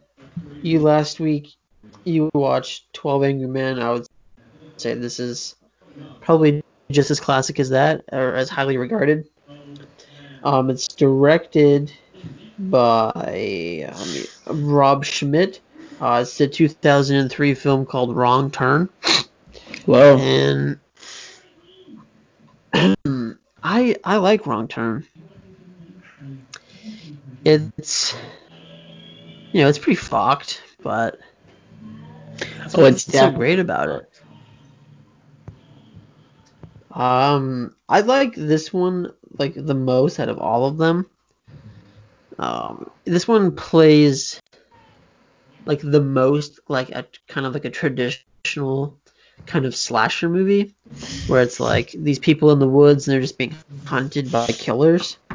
Like this one like you get the sense that they're deformed, but it doesn't like play up their deformities. Like for most of the movie you really don't get that good of a look at them. Whereas like once you get into the second one and down the line, like how messed up and fucked up they are, like visually, becomes probably like the main focus of the movie. And this one they kind of stay like in the shadows for the most part, but like what a thrill ride. Do you also own this franchise on Blu-ray, Zach? Uh DVD, Ah. but Do you own a DVD? The pending Blu-ray release. Oh, that, uh, no, no, I've got no qualms with owning a DVD. I'm just, I'm just shocked. Zach likes to give people shit for things he finds impoverished, but then he still in um he still partakes in certain acts. Listen, I can't. Technically, they're not mine, so Oh, I don't it's own okay. Oh, I see. That, that's in quotations. That was like uh, him and Amy went to Bull Moose one day, and he was like, "Amy, do you like want these? Do you want these No, it was movies? like- yeah, you do. it's like they were Why? in the house where I was, so Uh, they're not mine. They were I just- watched it. They were just in the house before you were. Yeah, people they lived just- here before me. Oh, they just magically appeared in that house. She lived here for like three years before I did. Ah, and the Wrong Turn franchise just somehow appeared. Yeah, I know. What a crazy idea that someone who lives in a house bought a movie that they intended to watch and then put it on a shelf. Yeah, that's a crazy idea. Who could conceive of such a thing? Yeah, so crazy that Amy, the one who doesn't even care for horror that much, just had all the wrong, like all the Wrong Turn movies. Did you? I don't were know. you looking for a different movie but took a wrong turn?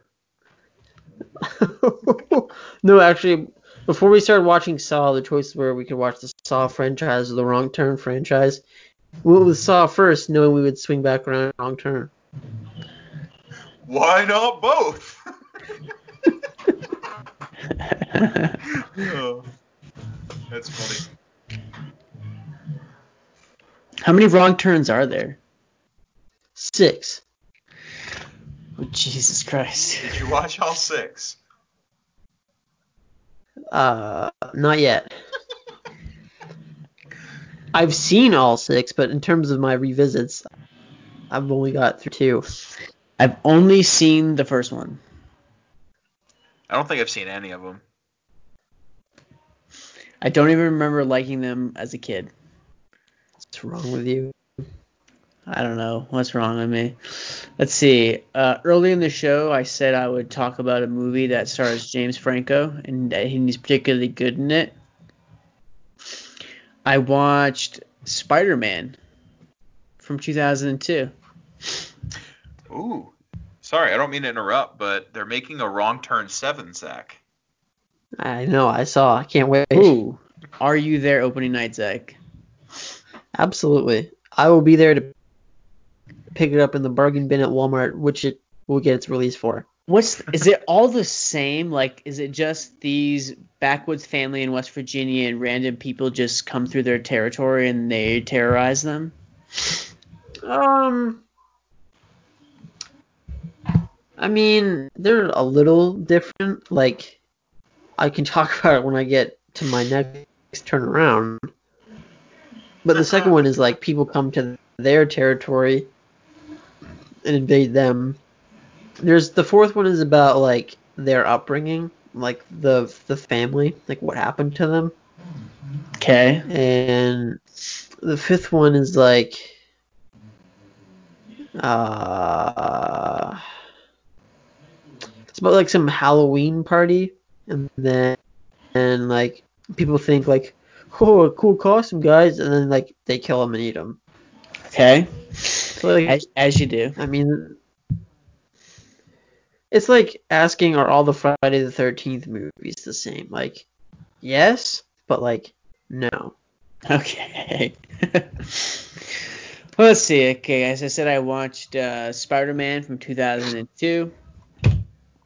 There was a time period when I was obsessed with these movies. I think mostly because I had some sort of involved, like there was something in me that cared that Peter Parker got Mary Jane Watson, played by the the beautiful Kirsten Dunst. Now, I don't particularly care for them because all the casting choices in this movie are very odd. Like Tobey, I'm sorry, but Tobey Maguire as Spider-Man is kind of an odd choice. He's a very odd, awkward person. But pizza time. But pizza time.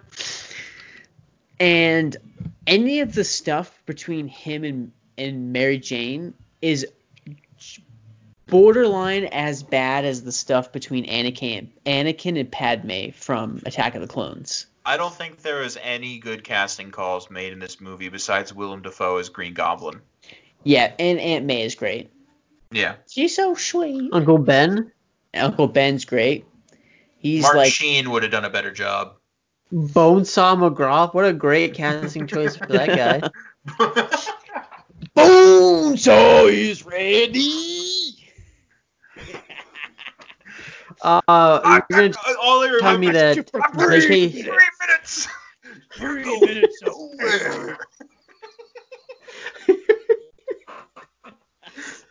Ugh. Gosh darn it, I gotta rewatch You're gonna tell me that J.K. Simmons is not a good casting choice? Okay, uh, that's fair. J.K. Simmons was the best casting choice of the movie. He's great. Willem Dafoe makes a great bad guy. Um, but like, I don't know. Tobey Maguire as Peter Parker is so awkward. And like you can totally tell like how far they've gotten away from that now with Tom Holland. He's also like this cool guy who's pretending to be awkward, whereas Tobey Maguire is like legitimately awkward. I feel like they have such a hard time. I don't think Tom casting Holland's Spider-Man. pretending to be awkward. Yeah, he is. I feel like he's playing the exact him and Spider-Man is the exact same person he is in real life, just with a British accent. Yeah, maybe. Um, They have such a hard time casting Spider-Man, but I feel like it would not be that difficult. I like Tom Holland as Who Spider-Man. Who would you have? Who's Chris's ideal Spider-Man? Give me a couple minutes, I'll get back to you. Let me look up some actors. I have nobody off the top Well, of if it's not that hard, you should like have some. You ready think to they go. decide right on the spot, Zach? No, they take weeks. Do auditions. Right, but you're saying it takes them weeks and they still can't come up with someone that's, that's good. You said it's so easy to find someone. So give You me should already five know who it would be. minutes. give me like five minutes. I'll come up with somebody. I promise. All right, I think I can talk about this for five minutes. Okay, so let's see some of the highlights. I do okay. I do love how in this movie that when Peter Parker gets bit by the spider, he also he auto, like, automatically becomes this like comic book quality artist when he's like sketching out his costume design and it's like literally you could take that design and plop it in a comic book and it's it's like that perfect and then his like sewing abilities improve so much between his like his cage wrestling costume versus like this what the Spider-Man costume ends up becoming, which I I do like quite a bit. Um, I like the idea. I just really want to watch the Bonesaw McGraw part.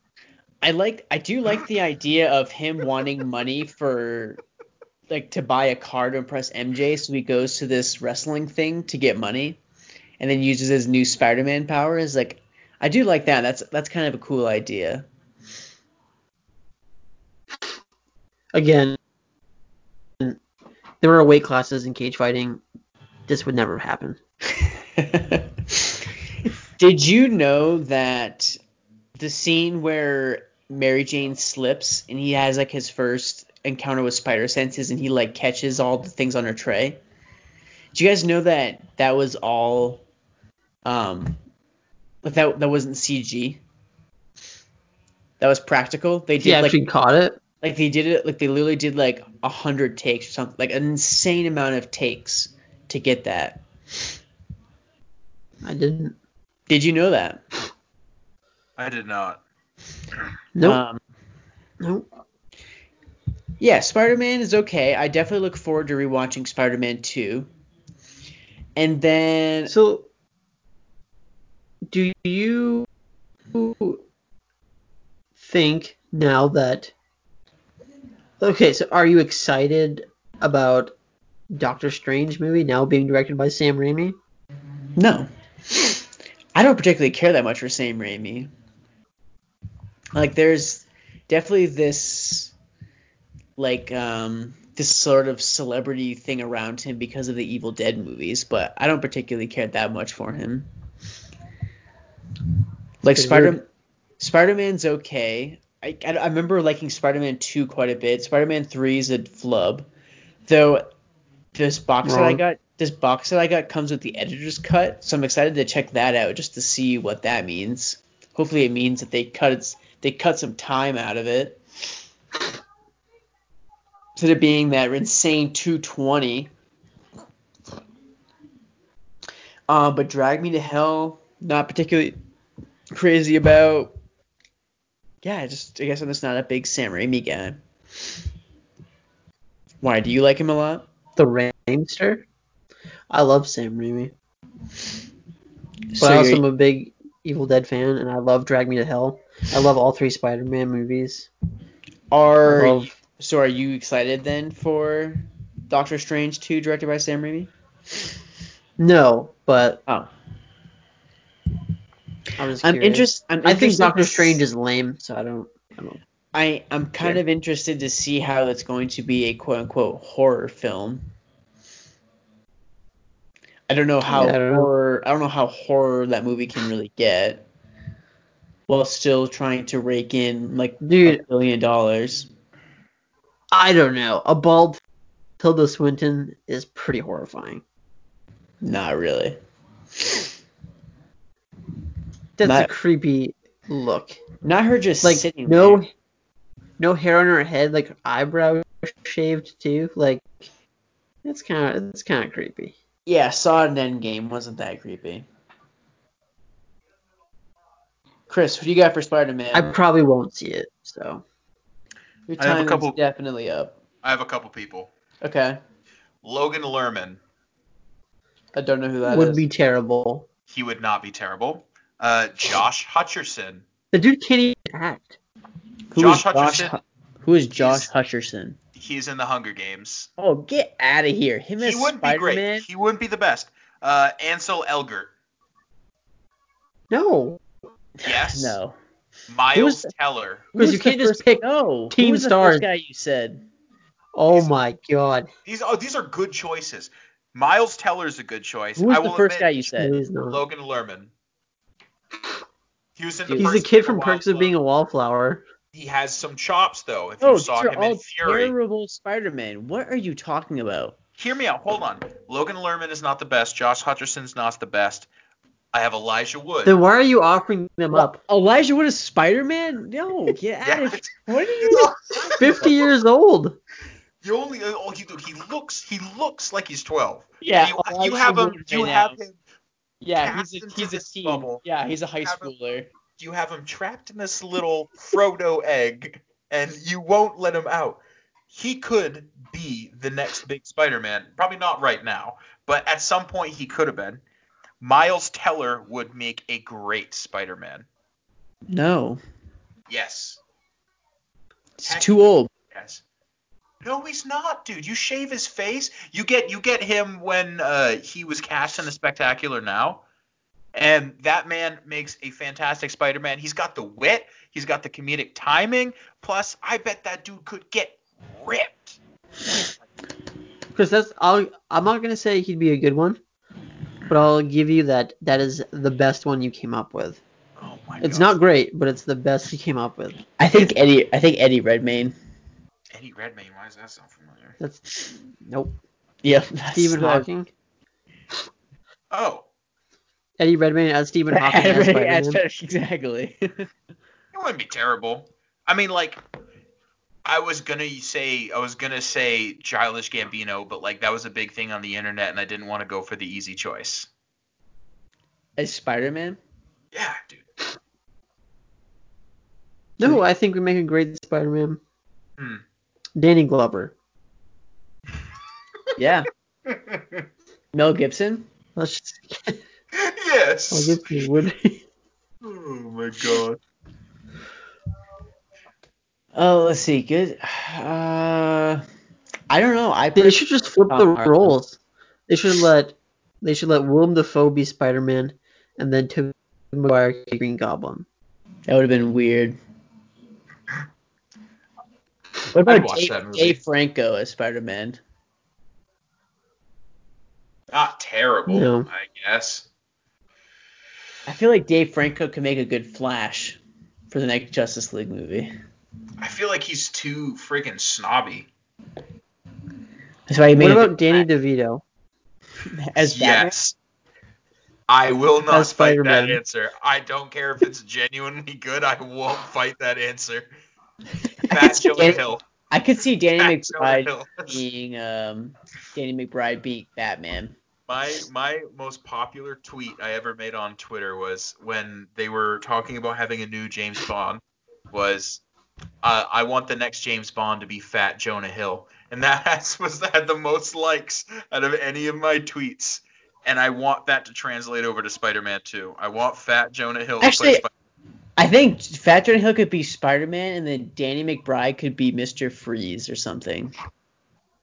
Dan- Danny McBride would be like no, Danny McBride is uh A- Alfred. I know they're not. I know they're not in the same universe, but I could totally see Danny McBride as a Mister Freeze. I mean, the only on-screen uh, competition he has is Arnold Schwarzenegger, so it's not like he ha- really has to do much to be better. Yeah. Whoa, whoa, whoa, whoa! Clearly, I touched some sort of chord there. Arnie nails it. Sure. Whatever you guys say. If you're gonna tell me that Kindergarten Cop is not one of the greatest movies ever, It I think you should leave right now. It is not. Uh, but his movie, what's that movie with him and Danny DeVito in it? The brother one. Oh, That's the greatest movie ever. Is that is that my cousin Vinny? No, it's uh. No. I cannot remember. Can't remember what it's called. was. I'll look it up. twins. Twins, yeah. Oh, there you go. It's Danny DeVito and Arnold Schwarzenegger. they like I was Those are the kinds of day- movies I wish were still made. I was reading something the other day and it said that um, Arnold Schwarzenegger wanted this movie to be made so bad, but they didn't have money. So what he ended up doing was he ended up foregoing his salary so that he could um, so that he this movie could get made, but he ended up getting paid in like percentage of of sales. And he ended up making like it's still to this day the movie he made the most off of out of any in his movie in his career Interesting. because it was such a hit or quote unquote hit. It's such a funny idea because they're nothing alike. Oh heck. It's almost like that's the idea behind the movie. Something Zach. I wish, I wish they would put Arnold Schwarzenegger in It's Always Sunny. They just have him replace Danny DeVito one day. No, Just- no, no, just no, for no. one Danny. DeVito has to be there. Yeah, that would be funny. Alright. For the next movie I watched, I watched WALL-E. I'm gonna say it. It's the one of the best Pixar movies ever made. It's pro- it's probably top two. Wow, what's number one? I don't know. I'm just leaving space for something to take over, but WALL-E is fantastic. Hmm. it so far that's number one, but I'm I'm leaving something the opportunity to take it over. WALL-E is incredible. Not a word is spoken for the first like 25, 30 minutes. And this is little robot just doing these incredible things, and he works so hard. He's got a little cockroach friend. Oh man, all the, all the robot wants is love. Is that too much to ask for a robot? All he wants to do is find some love. Do you wish they would have commit to an entire movie of silence?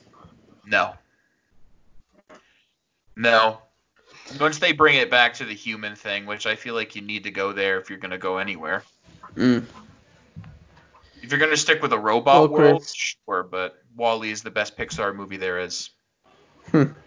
You know what they say about robots and love, right? No.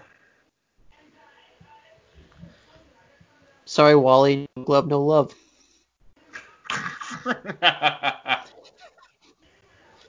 yeah. Anyways, this one is an absolute six out of five. Wow. That might even make my top 50 of ever. Wow. Top 50, huh? Heck yeah. Crazy. All right, Zach. Um, the only other thing I have is, is um, Wrong Turn 2, directed by Joe Lynch. And I've seen this half a dozen times probably, and I really don't like it. It's the worst one. Hmm. It does feature Henry Rollins, and I wish he was uh, in more of them. Because he's cool, but yeah, that's really about it. It's about like a reality show that in West Virginia, and they come on to this land in West Virginia, and they start getting killed by the by the people. Happens. does happen. Uh, let me see. Um, I got three things I'm just gonna burn through here to wrap up. Um, I watched The Little Mermaid. Probably maybe the worst, one of the worst Disney movies. Bottom tier. Can back that.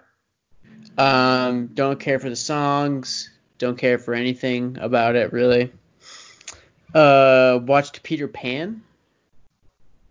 That's still kind of a joy.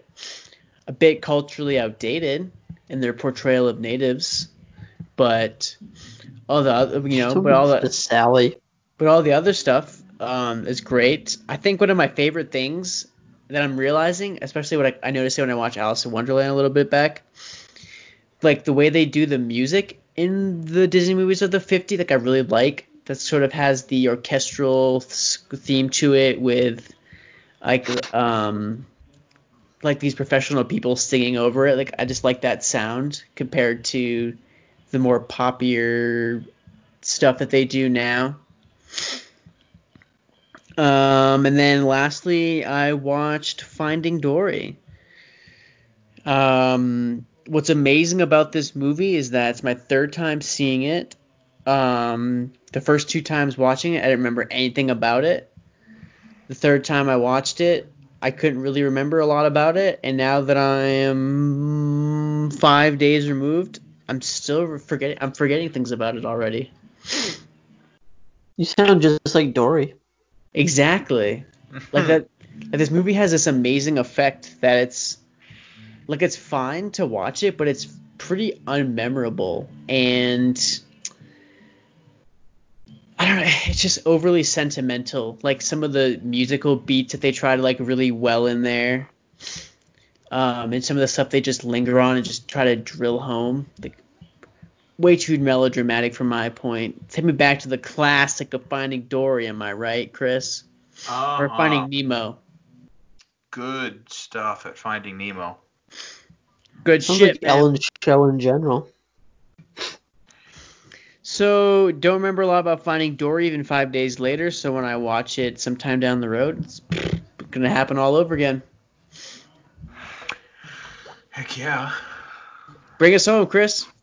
I watched um, three other things, I guess, technically. Um, I'll touch on it. I watched Dear White People again. Um, still good. Waiting on a fourth season. Get on it, Netflix. You watched all three seasons again in Yeah. a week? Dude, I have a lot of time at work. Wow. Yeah, I have a lot of time at work. Holy shit. Uh, I watched the documentary Q-Ball. I really liked it. I'm not a big documentary guy, but like I, I watched it. I was really interested in what there was going on, and it really, it's focusing on basketball and the rehabilitation of these inmates, but it doesn't ignore the fact that these people are in prison for a reason, which I thought was pretty. Yeah, Cool. I s- what, is this documentary? I saw that you logged it. I'd never heard of it before. It's about these this team in San Quentin State Penitentiary up in Calif- over in California. Um, they're called the Warriors because like they're affiliated. Not they're not affiliated, but like they have a well-known relationship with the uh, the Golden State Warriors. Okay. And how how this thing goes is like people go into this prison and they want to play for this team be, um, because it's a great rehabilitation thing. The coach makes them sign contracts to hold certain conduct, all that type of stuff, and they have legitimately good players. Like they had a that Coach, guy. like Coach Carter? Okay, it's kind it's kind of like a Coach Carter type situation, except like there was one guy on the team. Is it like Gridiron Gang? Exactly like Gridiron Gang. Yeah, even I'm pretty sure Dwayne the Rock Johnson's in this one too. But um, this guy that actually tried out for the Golden State Warriors uh, D League team, he didn't make it, but still, it's interesting because like how this team functions is like they have organizations come in off the street or like community teams coming off the street to play these guys every week. But at the end of each season, the Golden State Warriors coaching staff comes in to play these guys. So that's like their NBA finals. And it's just a really cool um, it's a really cool idea to have these guys go through this and I was interested in it. So I watched it. I wish that do, do they interview like you know like the you know Y version of whatever is out in California. Just like these guys are like all right, so today our pick game is against the hardest criminals in the world in San Quentin prison. Like what the fuck is that like for these guys who just play pickup basketball? No, no. They go into the prison to play these guys. It's not. It's not like they're going to some local high school and it's like the Harlem Glo- today. It's like the the Harlem Dude, Globetrotters, that's- but like that right there. different- That right there is the plot for Space Jam 2. This these San Quentin players is who they have to play. the Looney Tunes. That would be amazing. First convicted murderers. They're con stars.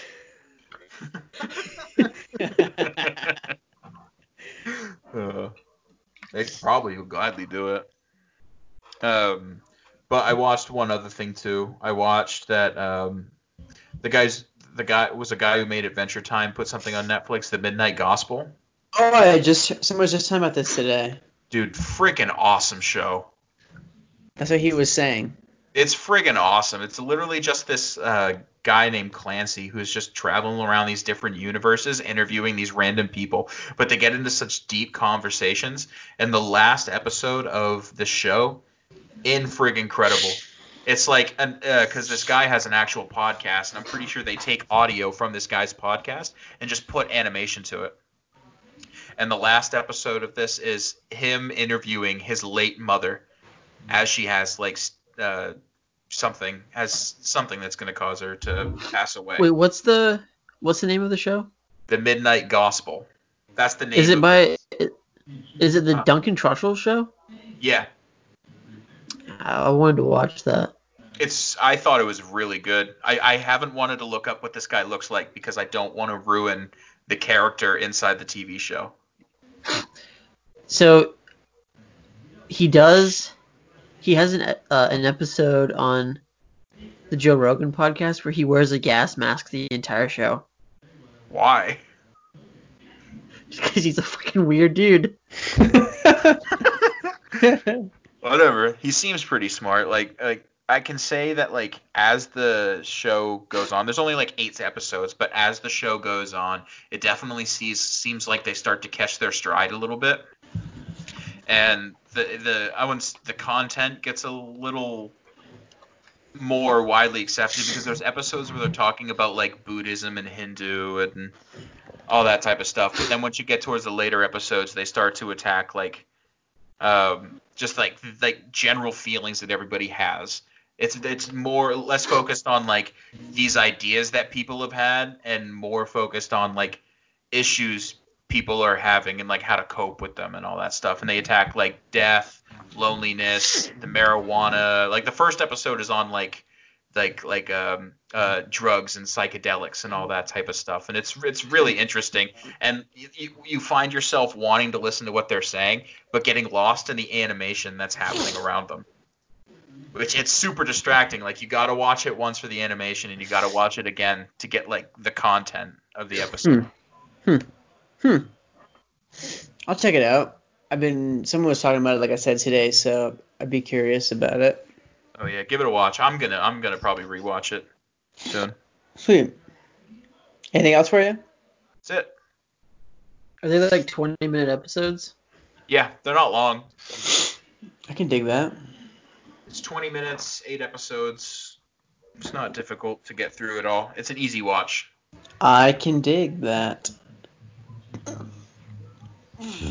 All right. Um, do you know what we're doing next week? Um, I'm trying to get my hands on a copy of the Beast story, but I'm not having much luck. The what story? The Beastie Boys story? I'm hearing that that's not very good. Do you. Okay. So, mean, you're not going to watch it? We'll see. I'm uh, it's not. I'm hearing that it also doesn't sound like exactly what I thought it was. Isn't it just essentially like a live Q and A with them? No. Isn't that basically just what it is? No. No, are you sure? It's where, like. That's where it all started, but it's not what the. It's a do- documentary about that and also about them. Hmm. Like I definitely want to check it out because I just I like the Beastie Boys. And directed by Spike Jonze. Care less about that. I more just want to hear about the Beastie Boys story because I very much like to would read. I like I'd like to read their their biography. I Um, recommend but it. It's are you saying possibly review that next week? If I can. If we can. Yeah, that could be cool. Cool. I'm If down for not, that. Chris, Well, I, I didn't. do anything I, else. Sorry, I was distracted. What What do you guys want to review? the Beastie Boys The Boys Beastie story? Boys story? Sure. Yeah, that works. Might do that. Sure, try to make that work. All right. Anything else anybody needs to mention here before we sound off? I got a question. Sure. Have you guys heard any release date on Spike Lee's new movie? I didn't No. realize he had a new movie. Okay. All right. Uh, he has a movie coming out called The Five Bloods about five guys who are going back to Vietnam to find their innocence or something is what IMDb's saying. But it's set for a 2020 release date on Netflix, and I'm trying to Interesting. see if there's any word on an actual date. Hmm. It says it's completed and it's expected this year. Interesting. I'd not heard of this. Yeah. I have to look into that. Um. Okay. Come back next week. You might hear us talk the Beastie Boys story. Maybe you'll hear us talk about something else, depending on how things play out. Um. But regardless, thanks for downloading. Thanks for listening. Keep staying safe out there. And until next week, bye bye. Bye.